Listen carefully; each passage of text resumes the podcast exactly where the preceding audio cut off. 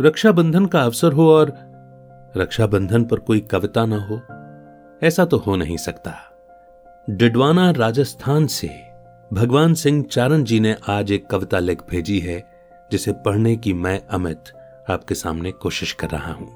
आइए शुरू करते हैं उनकी लिखी कविता, है रक्षाबंधन भाई बहन का प्यार। है रक्षाबंधन भाई बहन का प्यार। खुशियाँ मिले बहनों को अपार, है रक्षाबंधन भाई बहन का प्यार। त्योहार ये बहनों के इंतज़ार का है। त्योहार ये बहनों के संसार का है। ये रक्षा की पूनम जब जब आती है, भैया संग बहना भी मुस्कुराती है। बहना को मिले सपनों का संसार, है रक्षाबंधन भाई बहन का प्यार। सजी आज बहना दहलीज से उतरी। राखी बांधे बहना लगे है चाँद सी परी। यूँ ही सुमधुर रहे त्योहार ये सदा बहार।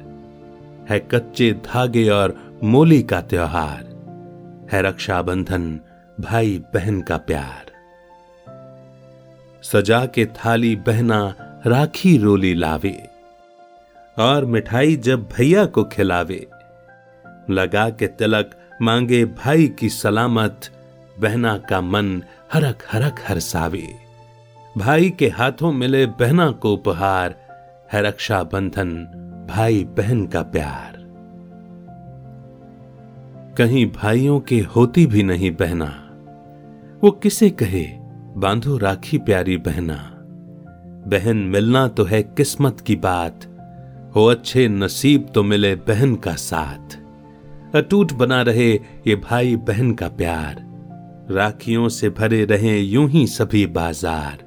है रक्षाबंधन भाई बहन का प्यार। है रक्षाबंधन भाई बहन का प्यार। है रक्षाबंधन भाई बहन का प्यार।